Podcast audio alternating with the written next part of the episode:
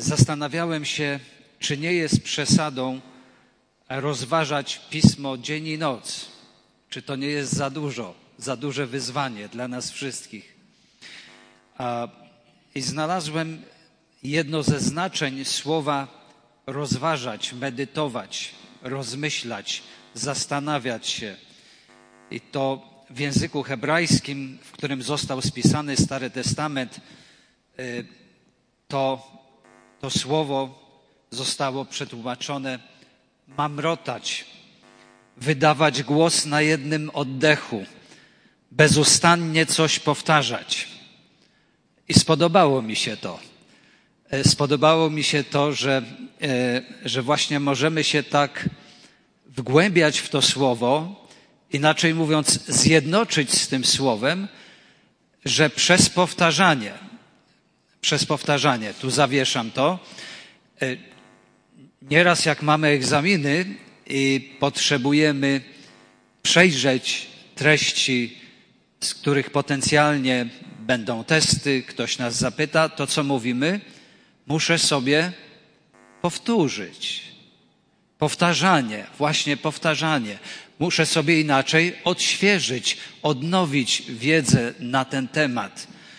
Więc e, zachęcam e, Was, Kościele, do tego, żeby mamrotać, żeby wydawać głos na jednym oddechu, bezustannie powtarzać słowo, przechowywać słowo w sercu, zgłębiać, wypełniać nasz umysł, sposób myślenia e, i później, jak zgłębimy to słowo, to przekazywać innym.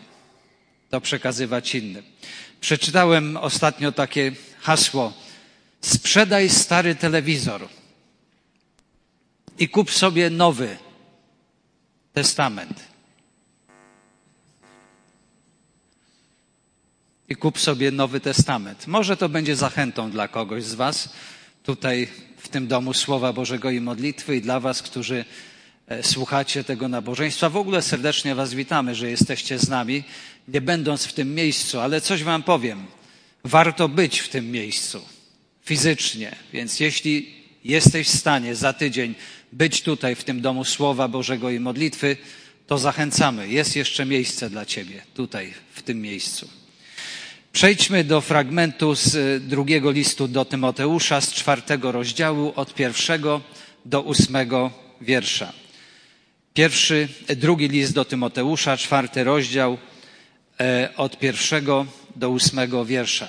Zwraca się do Tymoteusza e, jego mentor, starszy brat w wierze, apostoł Paweł, i mówi tak. Zaklinam cię więc przed Bogiem i Chrystusem Jezusem, który będzie sądził żywych i umarłych na objawienie i królestwo Jego. Głoś słowo, bądź w pogotowiu w każdy czas, dogodny i niedogodny. Karć, grom, napominaj z wszelką cierpliwością i pouczeniem.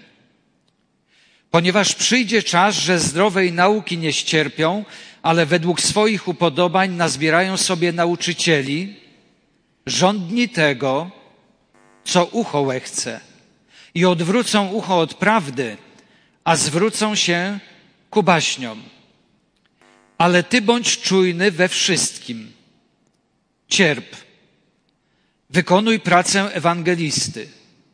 Pełnij rzetelnie służbę swoją ponieważ już niebawem będę złożony w ofierze, a czas rozstania mego z życiem nadszedł, apostoł Paweł mówi, powiem tak, dobry bój bojowałem, biegu dokonałem, wiarę zachowałem, a teraz oczekuje mnie wieniec sprawiedliwości, który mi w tym dniu da Pan, sędzia sprawiedliwy a nie tylko mnie, lecz i wszystkim, którzy miłowali przyjście Jego. Drugi list apostoła Pawła do Tymoteusza skierowany był pisany w niecodziennych okolicznościach. Był pisany z miejsca, w którym w zasadzie rozmyśla się już o finale swojego życia, koncentruje się na sobie, może trochę się narzeka, powstaje jakaś refleksja, dlaczego jestem w tym miejscu. Niektórzy by zadawali pytanie, za co mnie to spotkało. Ponieważ apostoł Paweł jest w czasie swojego drugiego uwięzienia w Rzymie, 67 rok po Chrystusie. I pisze to miejsce z tego miejsca. Więzienie nam się dzisiaj kojarzy zupełnie inaczej. Zostało ucywilizowane w jakiś sposób. Nawet według mnie troszkę przelobowaliśmy w warunkach dla ludzi osadzonych, ponieważ współpracowałem, pracowałem na rzecz ludzi osadzonych. Jest to taka moja refleksja osobista. Apostoł Paweł siedział w lochu. Siedział w lochu, w jakimś podziemiu, gdzie jedyną dawką tlenu i światła był otwór w suficie. I siedząc tam, w tych warunkach podłych dla człowieka, niegodnych, powstaje ten list. I mówię celowo, żebyście wiedzieli, jaki jest kontekst tego, co, co dzisiaj będziemy rozważać. Ten list powstaje tuż przed jego śmiercią i jest ostatnim pismem nazywanym jego testamentem. W testamencie pisze się rzeczy najważniejsze. Zostawia się jakieś najistotniejsze informacje. Więc tak należy podejść do tego fragmentu i do całego listu.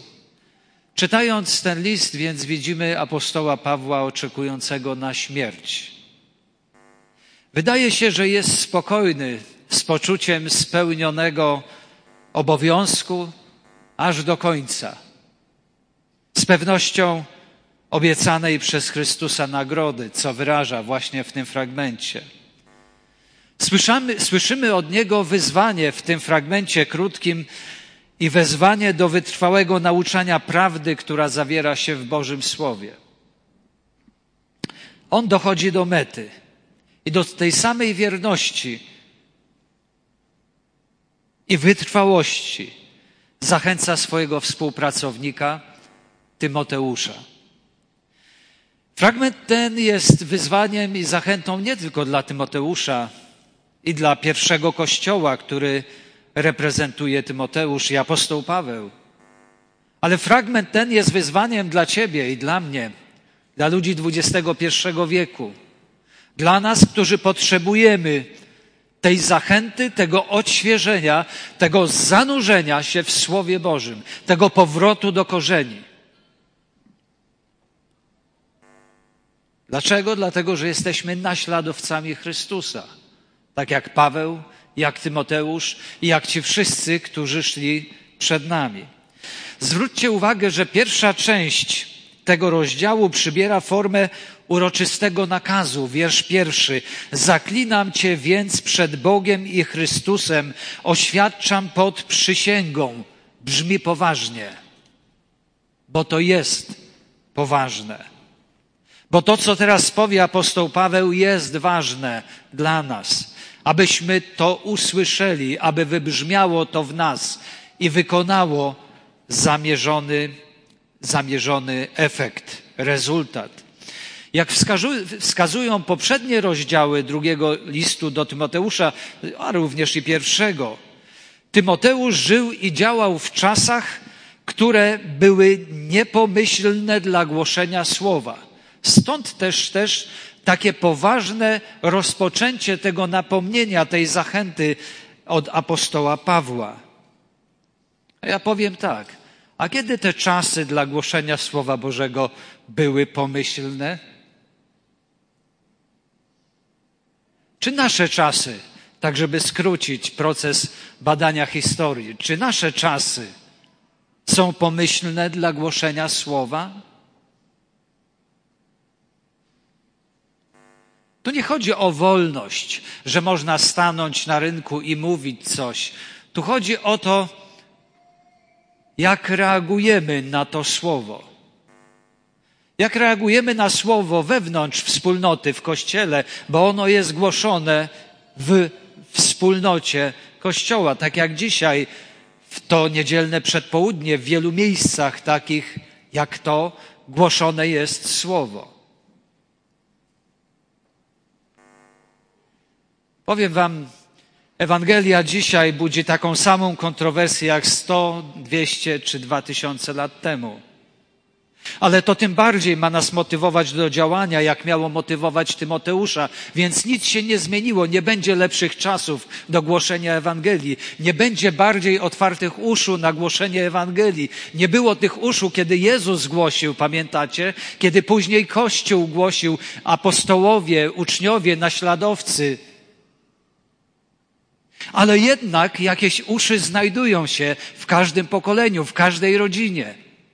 Jednak ktoś przyklęknie, zastanowi się, usiądzie, pomyśli, warto jest głosić słowo. Żeby głosić słowo, trzeba najpierw mamrotać, czyli najpierw poznawać to słowo dla samego siebie, powtarzać to słowo, jednoczyć się z tym słowem, żeby ono prostowało, pionizowało nasz sposób myślenia, nasze wartości, zasady, którymi chcemy się w życiu kierować i którym chcemy poprzez życie, nie tylko werbalnie, przekazywać tym, do których Bóg nas pośle. Czy to na poziomie szkoły średniej, czy na poziomie studiów, czy pracy zawodowej, czy na poziomie rodzica, później seniora, Nigdy nie jest za późno i każdy okres życia jest dobry, jest naprawdę dobry, niesamowity, dlatego że Bóg posyła nas w każdym okresie naszego życia do właściwych ludzi.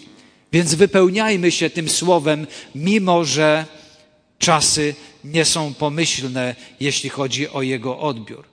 Więc apostoł Paweł w obliczu tego zachęca Tymoteusza, żeby miał najpierw wzgląd na Jezusa Chrystusa, nadchodzącego sędziego i króla, kiedy będzie głosił to słowo. Kiedy nadejdzie Pan Jezus, będzie sądził zarówno żywych i umarłych, jak mówimy, jak i dopełni swojego królestwa, czyli panowania. I te trzy prawdy, przyjście Jezusa, sąd i królestwo dla nas nie powinny być straszakiem, tylko nadzieją. Bo oto przychodzi ten w majestacie, którego przecież wyczekujemy, podnosząc głowy i nasze oczy. Te prawdy powinny wywierać potężny wpływ na nasze życie i na naszą służbę, gdyż, posłuchajcie, zarówno ci, którzy głoszą słowo, jak i ci, którzy słuchają, zdadzą sprawę Chrystusowi, gdy przyjdzie. Ja z tego, co mówię do Was dzisiaj i Ty z tego, co słyszysz. I zatrzymam się króciutko. Niektórzy z Was tutaj siedzą, głowę już macie pełną. Może, jak nikt Was nie widzi, i mamroczecie to słowo, powtarzacie sobie, zaglądacie. Wiecie już o tym, że warto pójść za Chrystusem. Wiecie już o tym, że jesteście grzesznikami i potrzebujecie Golgoty, zbawienia od Chrystusa. Niektórzy z Was wiecie już o tym, że już dawno powinniście wejść do tego miejsca, nie dlatego, że ono jest szczególne, tylko wskazuje na coś szczególnego w Waszym życiu. Już dawno wiesz, że powinieneś być zanurzony, zanurzona w Chrystusa. Więc zapytam Ciebie dzisiaj, kiedy chcesz to zrobić? Czy dalej chcesz chodzić i patrzeć na tych, którzy już weszli do domu Ojca, stali się Bożymi dziećmi przez wiarę w Zbawiciela Jezusa Chrystusa? Coś Ci dzisiaj powiem. Kiedy mówimy o tym słowie, o ogłoszeniu słowa, dzisiaj głoszę Ci to słowo. Pójdź za Chrystusem w końcu. Opamiętaj się i powiesz swoje życie Chrystusowi. Zanurz się w Chrystusa i mów tym, którzy czekają na poselstwo z Twoich ust i z Twojego życia o zbawieniu w Nim. Ale najpierw niech to będzie zbawienie Twojego życia, Twojego serca. To jest wyzwanie dla Ciebie. Stawiam Ci dzisiaj wyzwanie. Wam siedzącym tutaj i Wam, którzy obserwujecie i słuchacie to poselstwo dzisiaj w tych miejscach, w których jesteście. To Duch Boży sprawia, że możesz to po raz kolejny słyszeć w swoim życiu, ponieważ jest to objaw Bożej łaski.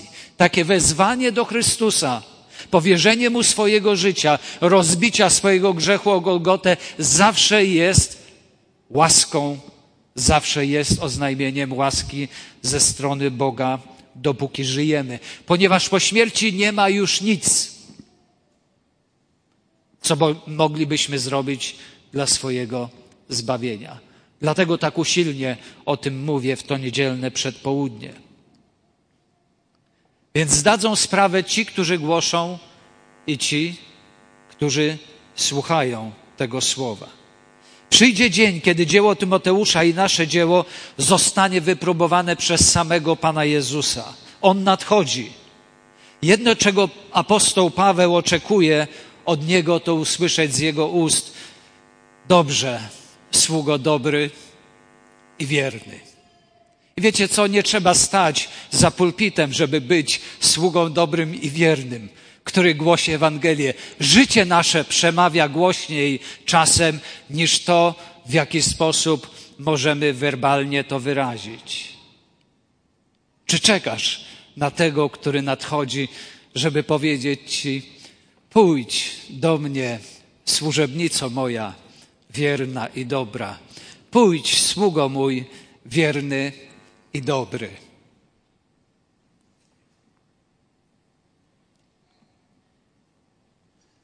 Czy to chcesz usłyszeć od Pana Jezusa?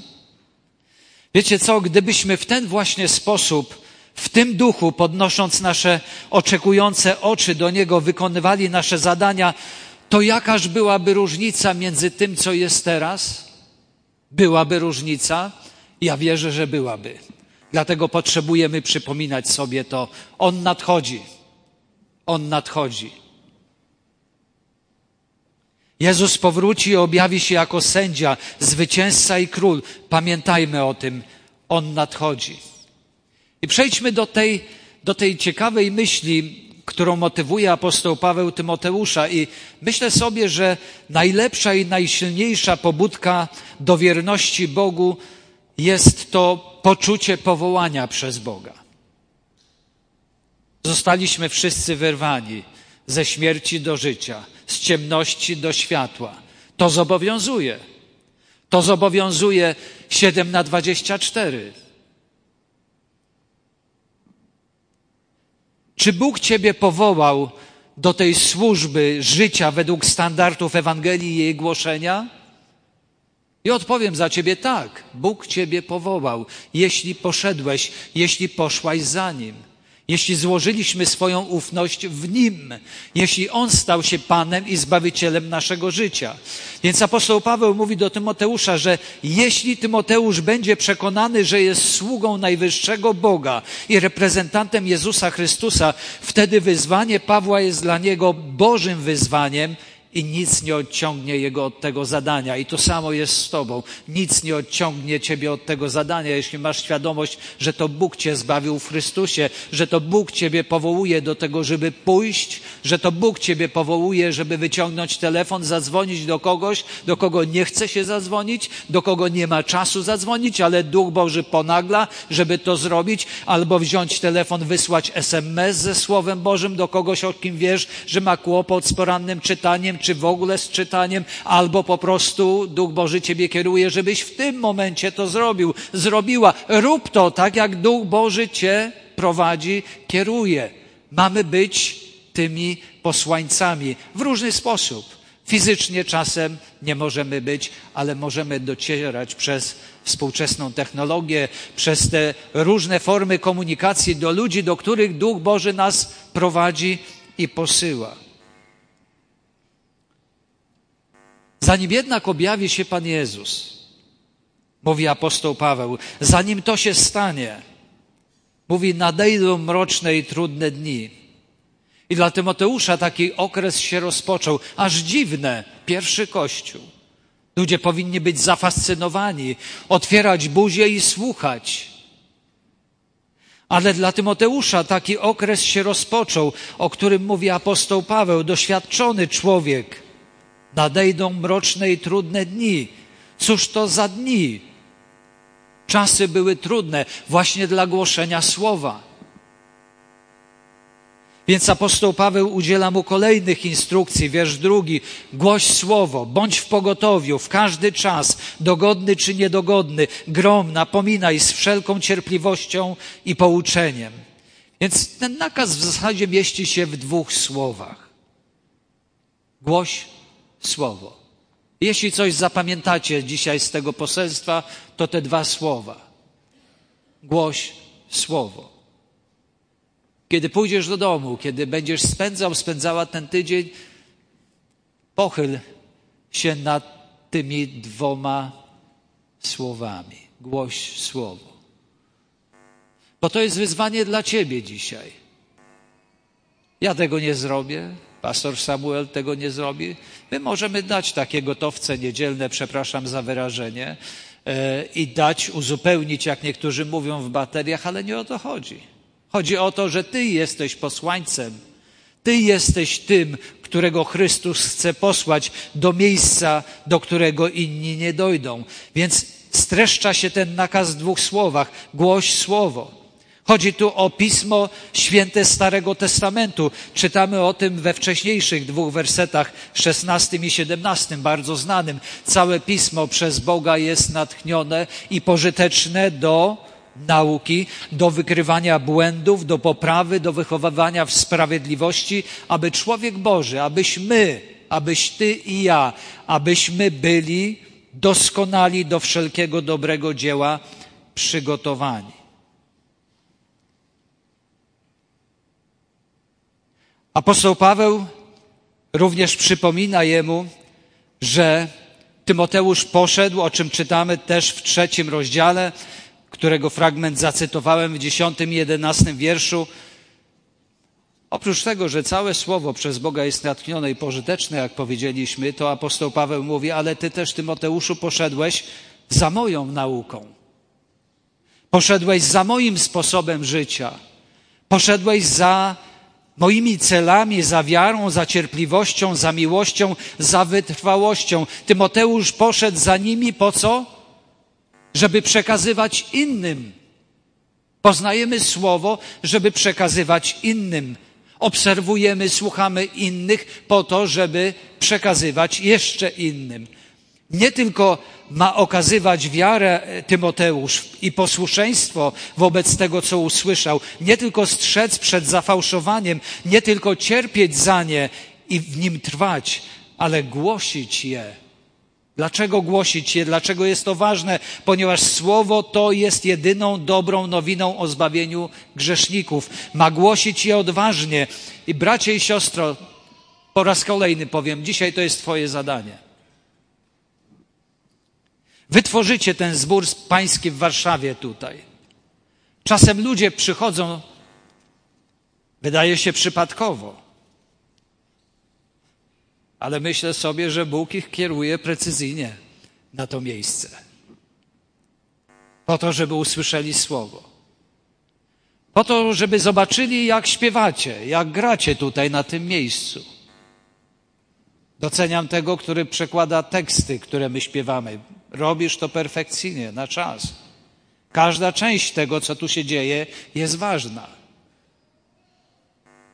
Bóg przysyła ludzi, żeby skonfrontowali się ze Słowem. Kiedy się modlicie głośno, pastor mówi, no teraz kto chce, niech się pomodli głośno i cicho. Módlcie się głośno tak, żeby musiał wam przerywać. Stójcie w kolejce do tej modlitwy, tak żeby ci, którzy przyjdą, żeby mogli usłyszeć, jak kochacie Boga, jak jesteście sprzężeni z Nim. A poza tym, coś wam powiem, jak się rozejrzycie tutaj po sali, pastor mówił o tym, żeby się rozejrzeć, przywitać. Zobaczcie, nigdy nie wiesz, kto koło ciebie siedzi. I z czym przyszedł. Co przeszedł w tym tygodniu. Co go czeka za chwilę. Jaką decyzję będzie musiał podejmować może ktoś go uraził, może ktoś go opuścił, ją opuścił, może ktoś skrzywdził. Nigdy nie wiesz. Jak posłuszeństwo Twoje wobec tego, co Bóg oczekuje od Ciebie, jak wpłynie na tych, którzy są koło Ciebie. Pamiętajcie o tym. Nigdy nie wiesz, ale powiem tak, Bóg to wie. Dlatego warto poddawać się pod Jego słowo. Zobaczcie, apostoł Paweł pisze, żeby czynić to, zwiastować Ewangelię w czas dogodny i niedogodny. Opisuje cztery cechy, które mają charakteryzować to ogłaszanie Ewangelii. I mówi, bądź w pogotowiu. Bardzo mi się to podobnie podoba. Dosłownie, czuwaj i bądź u Boga pod ręką. Czuwaj i bądź u Boga pod ręką. Bądź gotowy w każdy czas, dogodny i niedogodny. Chodzi o nas, którzy mamy zwiastować tę dobrą nowinę, to o czym powiedziałem. Nie chce, nie chce ci się, ale Duch Boży przekonuje, rób to, poddaj się pod działanie Boga. Wymyślamy czasem wiele powodów, żeby się usprawiedliwić, żeby nie pójść, żeby nie zadzwonić, żeby nie wysłać tego SMS-a, żeby nie pojechać tam. Kiedy przychodzisz na to nabożeństwo, przyjdź i rozmawiaj z kimś, kto szuka Chrystusa i zbawienia. Bądź u Boga pod ręką. Ale w każdy czas, dogodny i niedogodny, to też wtedy, kiedy inni będą mieć o to do nas pretensje, że głosimy. Bo to dla nich niedogodne, żebyś poszedł, poszła, spędziła czas właśnie w tej formie. Zobaczcie, Paweł pisze, przyjdzie chwila, kiedy zdrowej nauki nie będą znosili, ale według własnych pożądań będą mnożyli nauczycieli, będą odwracali się od słuchania prawdy, obrócą się ku zmyślonym opowiadaniom. Czy nie żyjemy właśnie w takich czasach, w takich realiach? Żyjemy w takim czasie. Tak jakby świat krzyczał do chrześcijan dzisiaj i do Bożego Kościoła, zamknijcie się. Czy nie słyszycie tego? Czy nie widzicie, co się dzieje? Co się dzieje z moralnością? Co się dzieje z traktowaniem tego słowa jako natchnionego słowa od Boga, jako świętego słowa? Czy nie widzicie, co się dzieje? Czy nie widzicie, co się dzieje z pokoleniem, które idzie po nas, z naszymi synami, córkami, z naszymi wnukami, z innymi ludźmi, którzy idą po nas? My chodziliśmy jeszcze tą drogą, tak nam się wydawało, że to była droga prosta. Następne pokolenie już zaczyna chwiać się na tej drodze, a inne wcale na nią nie trafia. Czy nie widzicie tego? Że dzisiaj jest ten czas, żeby zgłębiać to słowo, żeby rozmyślać o tym słowie, ale żeby odważnie przekazywać to słowo. I Bóg ma Bóg ma na ziemi swojego reprezentanta, jedynego, to jest Jego Kościół, to jest Jego oblubienica. Jeśli jesteś częścią tej oblubienicy, Jego Kościoła, to masz już gotowe zadanie. Nie ma bezrobocia w Królestwie Bożym. Każdy jest powołany do czegoś. A to wszystko sumuje się w takiej czy w innej formie do tego, że mamy być ambasadorami, ambasadorkami, zwiastować to słowo dla tego pokolenia, które będzie mówił nam zamknij się, nie chcę o tym słyszeć. Wciąż to samo. Czy mamy się zamknąć? Nie. Mamy głosić słowo. Dlaczego? Dlatego, że ono jest żywe i skuteczne, o czym mówi autor listu do Hebrajczyków. Dlatego jest taki bunt. Taki bunt i w kościele, i poza kościołem. Nie przeceniajmy się. Potrzebujemy się pionizować i w kościele, we wspólnocie wierzących, i poza. Bo Słowo Boże jest żywe i skuteczne, ostrzejsze niż wszelki miecz obosieczny, przenikające aż do rozdzielenia duszy i ducha, stawów i szpiku, zdolne osądzić zamiary i myśli. Wow! Dlatego nie chcemy. Bo nam nie kadzi, bo nam nie słodzi, bo próbuje nas nasolić, zabezpieczyć nie tylko, żebyśmy się, nie tylko, żebyśmy przetrwali, ale żebyśmy się rozwinęli. I nie ma stworzenia. I nie ma stworzenia, które by się mogło ukryć przed nim. Przeciwnie, wszystko jest obnażone i odsłonięte przed oczami tego, przed którym musimy zdać sprawę. Powtórzę, wiesz już bardzo wiele. Nie czekaj, żeby pójść za Chrystusem. Wiesz już bardzo wiele. Nie czekaj, żeby zwiastować Ewangelię tym, którzy są w zasięgu Twojej ręki.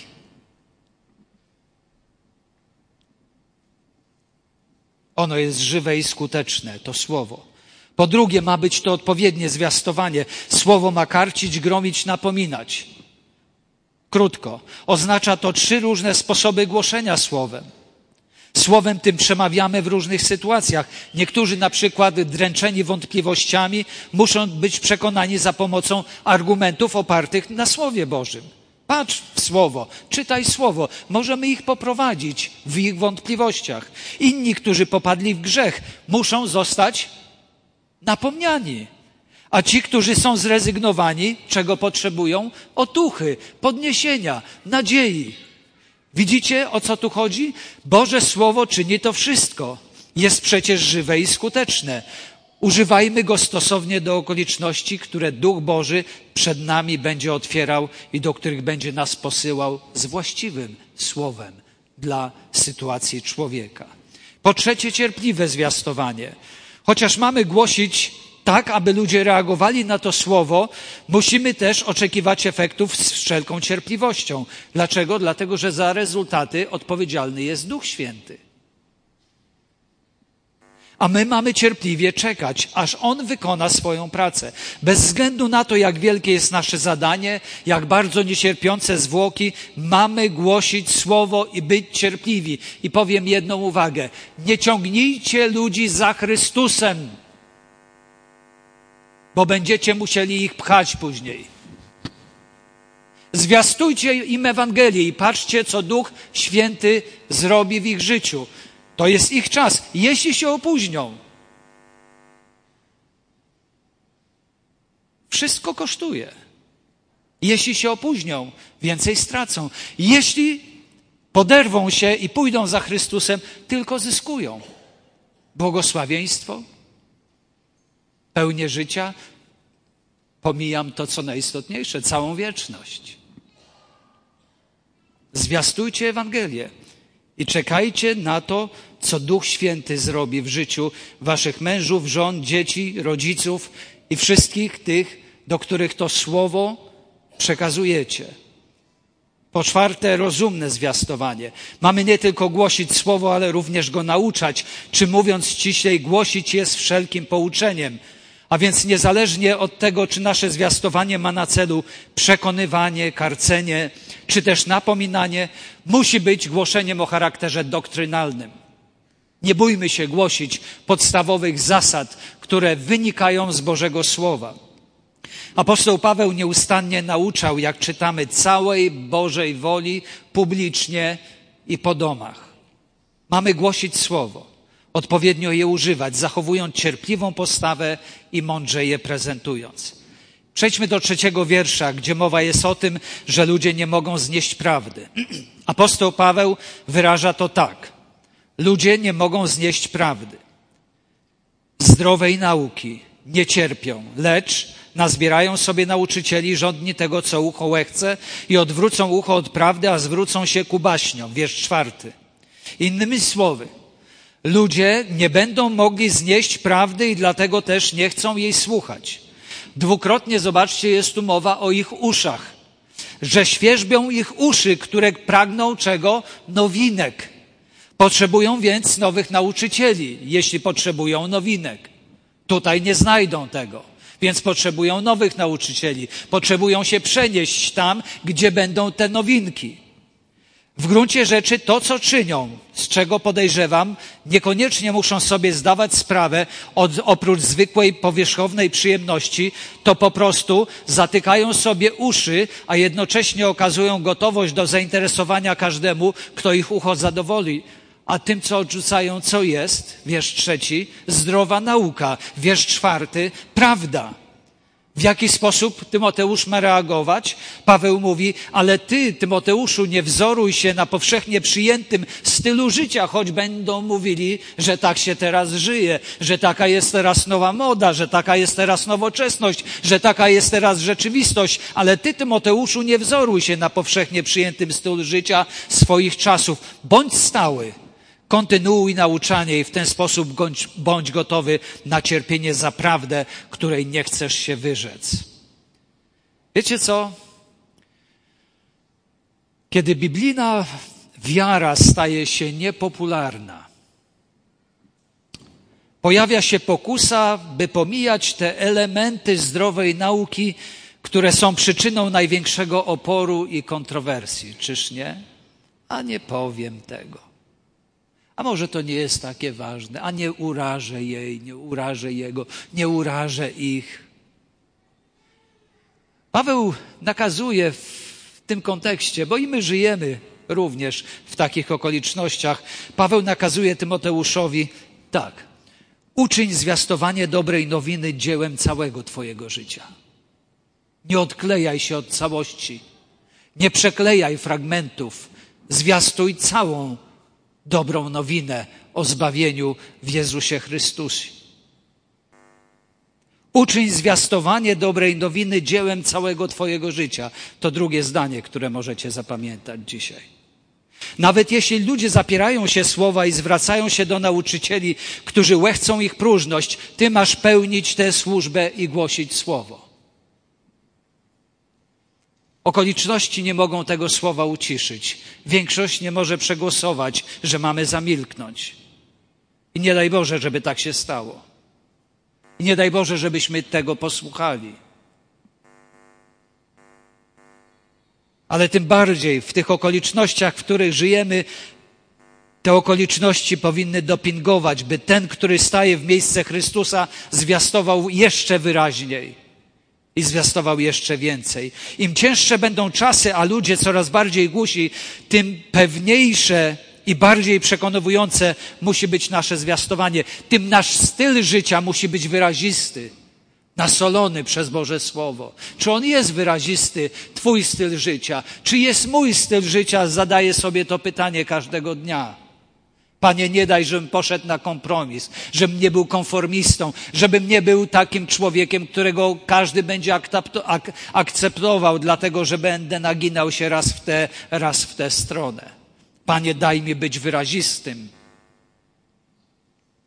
Daj wyraźnie świecić, nie kopcić.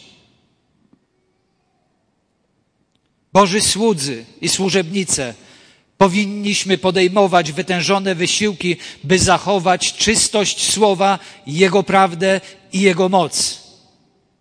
To jest nasze zadanie. I końcowe fragmenty, wiersz, wersety, wiersz szósty i ósmy. Mówi tak. Lecz ty, Tomoteuszu, musisz pełnić swoją służbę, ponieważ ja stoję już w obliczu śmierci. Zobaczcie, tak jak Jozue był następcą Mojżesza, Salomon Dawida, Elizeusz Eliasza, tak Tymoteusz teraz jest tym, który wchodzi, byśmy powiedzieli, w buty apostoła Pawła. Paweł spogląda wstecz na swoją służbę i jej charakter i oddaje to w trzech krótkich zwrotach. Dobry bój bojowałem. Biegłem w, wielku, wielkim wyścigu, który wymagał wysiłku, ale ten bieg ukończyłem i wiarę zachowałem. Dochowałem wiary mojemu Panu i teraz czeka mnie nagroda. Siedzę tam w więzieniu, piszę do ciebie, Tymoteuszu, i piszę do was, kościele. Ale wiem, że dochowałem wiary mojemu, mojego, mojemu Bogu. Nie zamilkłem, nie wycofałem się. Musieli mnie zakuć w kajdany i jestem w tym miejscu ze względu na to, że nie zamilkłem za to, że byłem wyrazisty, za to, że przylgnąłem do mojego Pana i nie odkleiłem się od Niego w godzinie próby. Teraz czeka go nagroda. Nazywa ją wieńcem sprawiedliwości lub palmą zwycięstwa, która go oczekuje i która zostanie mu przyznana na mecie w tym dniu. W tym dniu. Oto jest dzień. Przyjdzie dzień. Wieniec, którego Paweł oczekuje, nazwany jest sprawiedliwością. I teraz zobaczcie, powoli lądujemy, powoli kończę to zwiastowanie. Zobaczcie, apostoł Paweł, siedzący w więzieniu, oskarżony, fałszywie, zniesławiony, poniewierany. Czeka mnie wieniec sprawiedliwości. Jestem w tym miejscu, ale czeka mnie wieniec sprawiedliwości, palma zwycięzca. Zobaczcie, cesarz Neron może uznać go winnym i skazać na śmierć, lecz wkrótce nadejdzie unieważnienie werdyktu Nerona. Wtedy, kiedy Pan, sędzia sprawiedliwy, uzna apostoła Pawła i wszystkich świętych, którzy się nie poddali, którzy się nie cofnęli, uzna ich za sprawiedliwych w sprawiedliwości tego, w którego się zanurzyli na całe swoje życie, aż do wieczności. To samo wywyższenie dokonywane przez Chrystusa stanie się udziałem wszystkich, którzy umiłowali Jego przyjście. Ci więc, którzy stali się uczestnikami przez wiarę, uczestnikami dóbr pierwszego przyjścia Chrystusa, a więc Jego ofiary i Jego zbawienia, żarliwie teraz oczekują na co? Na Jego drugie przyjście sędziego sprawiedliwego. Nasz Bóg jest Bogiem historii. Co do tego nie ma wątpliwości. Widzimy, jak się przechadza przez wieki historii rodzaju ludzkiego. Ale jest też Bogiem, z którym budujemy naszą teraźniejszość. A przede wszystkim jest Bogiem wieczności, a więc naszej przyszłości.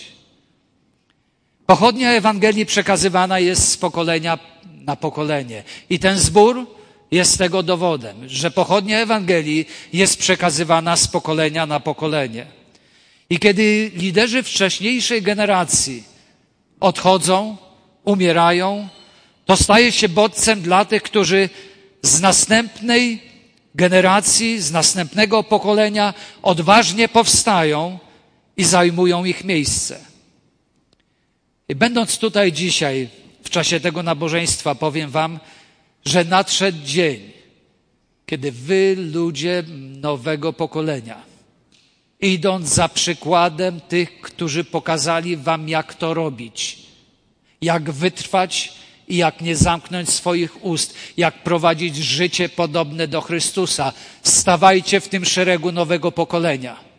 Wołajcie tych, którzy jeszcze się decydują.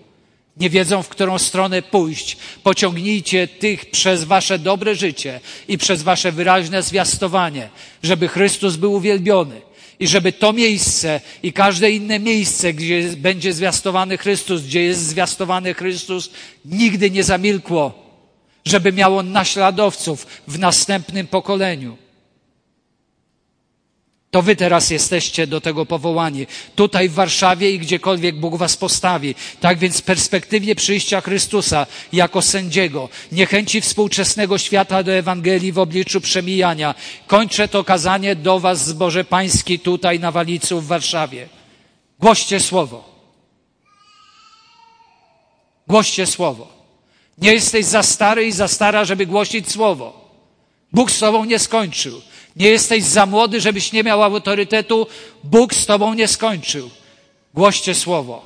Głośmy słowo. To słowo, które zostało natchnione przez Bożego Ducha, tak żeby każdy, kto w niego wierzy, nie zginął, ale miał życie wieczne. Amen. Powstańmy, oddajmy chwałę Bogu. I kto chciałby podziękować, wiecie co, pomyślcie sobie, ktoś kiedyś stanął na Twojej drodze i zwiastował Ci słowo. Kogoś Bóg użył, ktoś przełamał wstyd, ktoś wziął odwagę, ktoś przylgnął do Chrystusa i posłuchał Go. I dlatego jesteś tutaj na tym miejscu. Boża łaska, ale i posłuszeństwo. Kto chciałby podziękować w krótkich modlitwach, oddajmy Bogu chwałę za Jego słowo, za tych, którzy nam zwiastowali, a ja już Bogu dziękuję za Ciebie, którego Bóg powołuje do zwiastowania słowa w tym pokoleniu. Módlmy się, oddajmy Bogu chwałę głośno.